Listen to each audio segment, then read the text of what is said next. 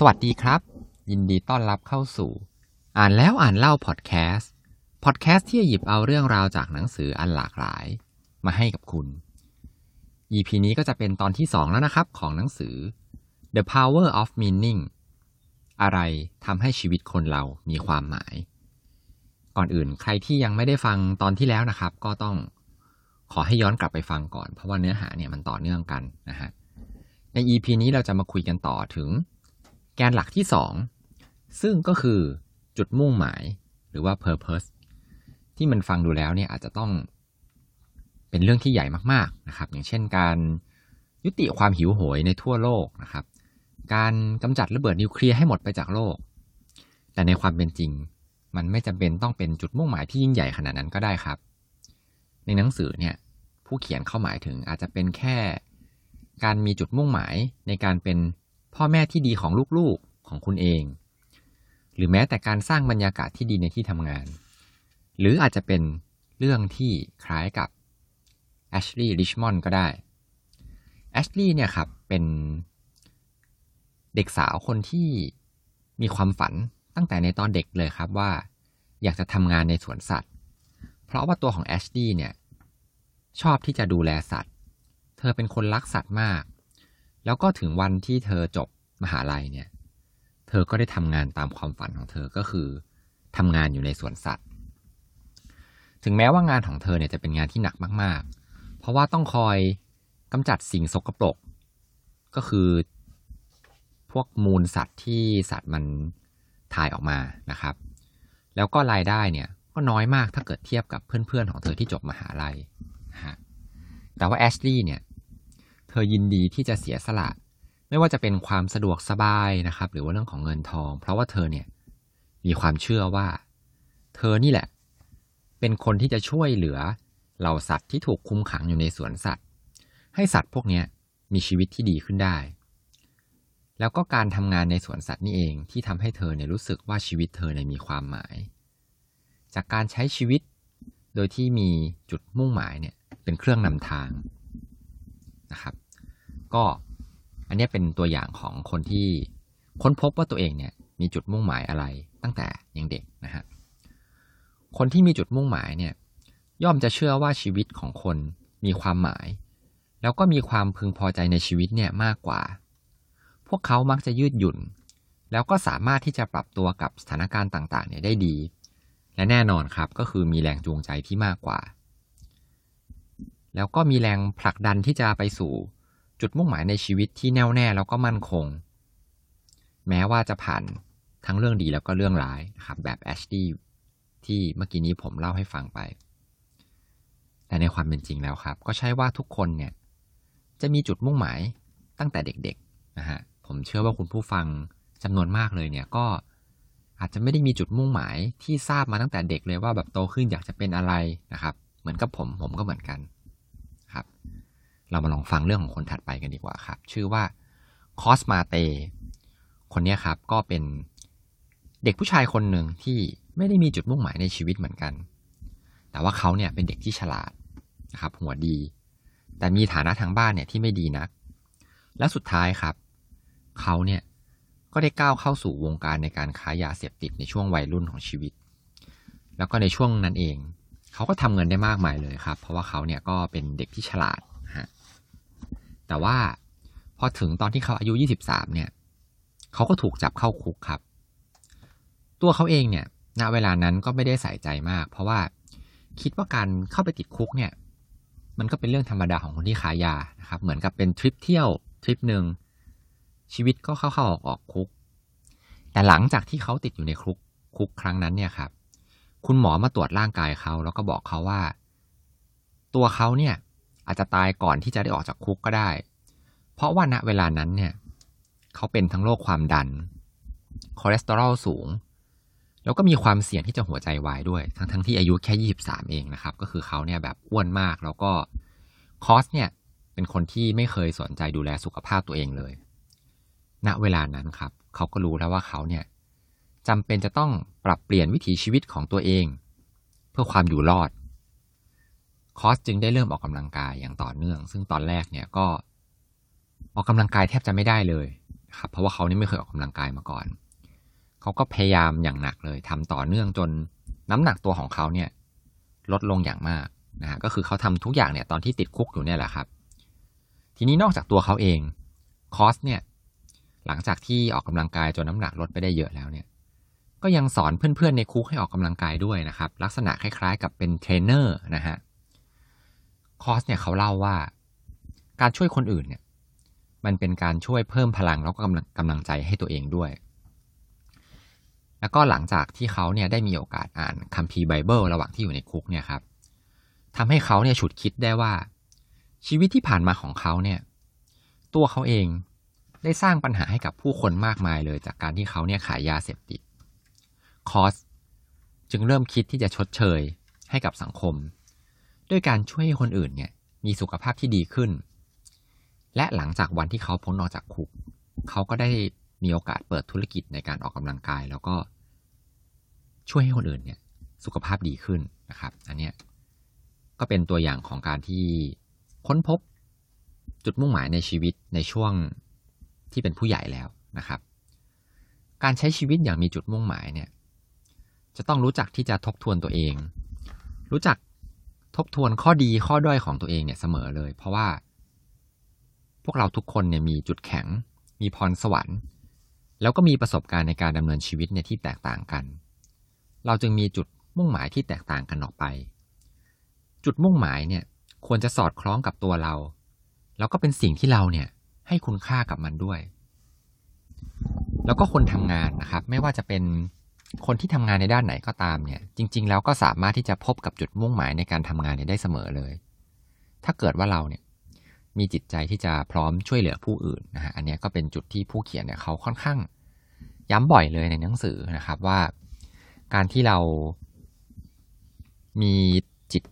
วิญญาณของการให้แล้วก็การพร้อมที่จะช่วยเหลือผู้อื่นเนี่ยมันทำให้ค้นพบความหมายของชีวิตได้นะฮะแต่ทีนี้ถ้าพูดถึงในมุมของคนทำงานถ้าเกิดว่างานของเราเนี่ยมันเป็นงานที่น่าเบื่อมากๆล่ะอย่างเช่นคนที่ทำงานในโรงงานที่ทำงานแบบหนักแล้วก็ทำงานซ้ำซากจำเจทุกวันเลยเนี่ยจะทำยังไงดีนะครับก็มีผลจากการวิจัยครับที่มีคำแนะนำครับให้กับคนที่แบบเบื่องานของตัวเองเนี่ยว่าให้คุณเนี่ยลองปรับเปลี่ยนวิธีคิดดูว่างานที่ทำเนี่ยจริงๆแล้วงานที่ทำของคุณเนี่ยกำลังทำเพื่อคนอื่นนะยกตัวอย่างเช่นถ้าเกิดอันนี้ใช้ได้กับทุกงานเลยนะครับก็คือให้คิดว่างานนั้นเนี่ยทำเพื่อที่เราเนี่ยจะได้เงินเพื่อที่จะไปเลี้ยงดูครอบครัวของเราเองนะครับเลี้ยงดูลูกเลี้ยงดูพ่อแม่เลี้ยงดูตัวเองเนี่ยแหละนะครับก็คิดว่าทำงานไปเพื่อจะได้เงินมาเพื่อที่จะไปเลี้ยงดูครอบครัวนะครับมันจะทำให้งานเนี่ยถึงแม้จะน่าเบื่อมันก็อาจจะเป็นการทำให้งานนั้นเนี่ยมีจุดมุ่งหมายที่ชัดเจนมากยิ่งขึ้นครับเพราะมันเป็นประโยชน์ต่อตัวคุณแล้วก็คนที่คุณรักนะครับอันนี้ก็เป็นคำแนะนำที่น่าสนใจนะฮะแล้วก็เมื่อเราเนี่ยมองว่างานของเราเป็นโอกาสที่จะได้ช่วยเหลือคนอื่นนะครับอันเนี้ยชีวิตของเราก็จะมีความสำคัญมากยิ่งขึ้นเราจะช่วยเกื้อกูลให้กับชีวิตของคนรอบข้างของเราเนี่ยให้ดีขึ้นได้ด้วยนะฮะอันนี้ก็เป็นวิธีคิดที่น่าสนใจเหมือนกันนะครับถัดมาครับเป็นแกนหลักที่สามอันนี้เนี่ยครับเป็นอันที่ผมอ่านแล้วรู้สึกประหลาดใจมากที่สุดเลยแล้วก็น่าสนใจมากๆนะครับแกนหลักที่สามคือการเล่าเรื่องครับหรือว่า storytelling นะฮะการเล่าเรื่องราวของเราเองเนี่ยแหละครับให้ใครสักคนหนึ่งฟัง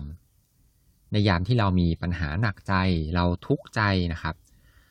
ผู้เขียนบอกว่ามันคล้ายกับการที่เราเนี่ยไปเข้ารับการบำบัดคุยกับจิตแพทย์เลยนะฮะอันเนี้ยส่วนตัวผมมองว่าจริงๆแล้วอะครับเวลาที่คนที่มีปัญหาเรื่องโรคซึมเศร้าหรือว่ามีปัญหาไม่สบายใจแล้วไปคุยกับจิตแพทย์เนี่ยจิตแพทย์ก็ใช้วิธีการคล้ายๆกันเหมือนกันครับก็คือเหมือนกับเป็นการตั้งคำถามแล้วก็ชวนคุยให้เราเนี่ยได้พูดกับตัวเองให้เราได้ทบทวนตัวเองแต่ว่าจิตแพทย์เนี่ยก็จะมีวิธีการที่เก่งกว่านะครับเพราะเป็นวิชาชีพของเขากลับมาที่ในหนังสือครับผู้เขียนบอกว่าหลายๆครั้งเลยที่เราเนี่ยเล่าเรื่องการเล่าเรื่องของเราเนี่ยนอกจากจะทำให้คนฟังได้รู้เรื่องราวของเราแล้วเนี่ยมันยังเป็นการที่ทำให้เราเนี่ยได้รู้จักตัวเอง ได้ทบทวนได้ทำความเข้าใจในเหตุผลที่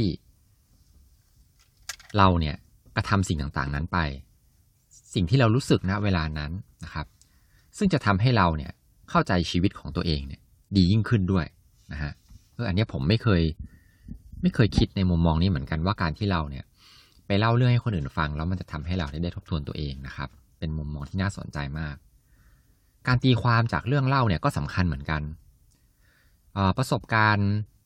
ที่ผ่านมาในชีวิตของเราโดยเฉพาะในวัยเด็กเนี่ยมันอาจจะกลายเป็นตัวตนของเราในอนาคตตอนที่เราโตก็ได้ซึ่งอันนี้เนี่ยครับมันขึ้นอยู่กับมุมมองของแต่ละคนหรือว่าสิ่งที่หนังสือเรียกว่าการตีความยกตัวอย่างให้เห็นภาพนะครับอย่างเช่นถ้าเกิดว่าคุณเนี่ยเป็นคนที่โดนพ่อแม่นะครับให้หัดว่ายน้ำโดยใช้วิธีการว่าพ่อแม่เนี่ยโยนคุณลงไปในน้ำเลยนะครับแล้วก็ให้คุณเนี่ยพยายามหัดว่ายน้ำเอาเองอันนี้เนี่ยครับก็ขึ้นอยู่กับการตีความของแต่ละคนนะครับที่ใช้ในการอธิบายของการเล่าเรื่องนะครับอย่างเช่นคนแรกเนี่ยเขาใช้การเล่าเรื่องอันเนี้ยเรื่องของการว่ายน้ำแล้วแบบโดนคุณพ่อคุณแม่โยนลงไปแล้วให้หัดเองเนี่ยเขาใช้อธิบายว่าทำไมตนเองเนี่ยถึงเป็นนักธุรกิจที่แข็งแกร่งนะครับแล้วก็แบบกล้าเสี่ยงนะฮะพึ่งพาตัวเองได้อะไรทำนองนั้นนะครับส่วนในการตีความแบบที่สองหรือว่าคนที่สองเนี่ยเขาใช้เรื่องของการหัดว่ายน้ำเนี่ยอธิบายว่าทำไมเขาถึงเป็นคนที่เกลียดเรือแล้วก็เป็นคนที่ไม่เชื่อใจบุคคลที่มีอำนาจนะฮะอันนี้ก็เป็นอีกมุมมองนึง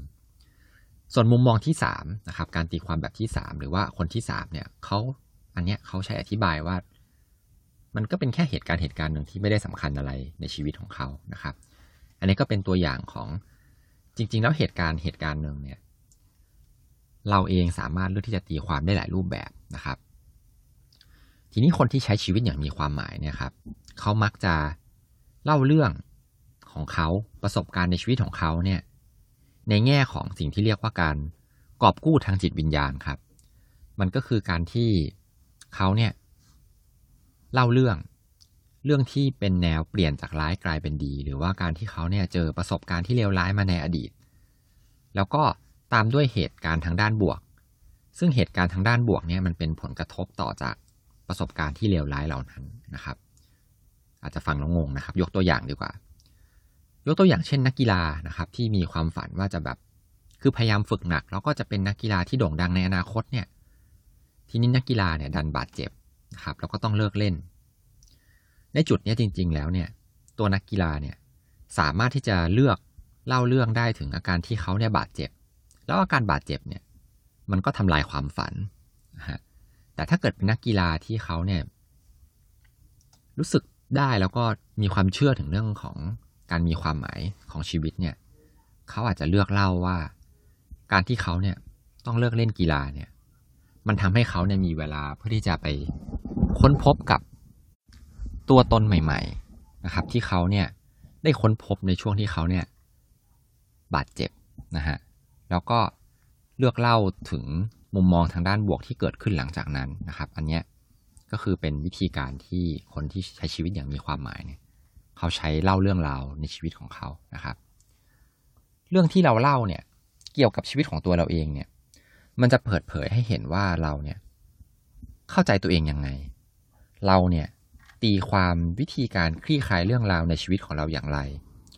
และมันยังเป็นตัวที่ตอกย้ำในด้านต่างๆของตัวตนของเราอีกด้วยนะฮะอย่างเช่นคนที่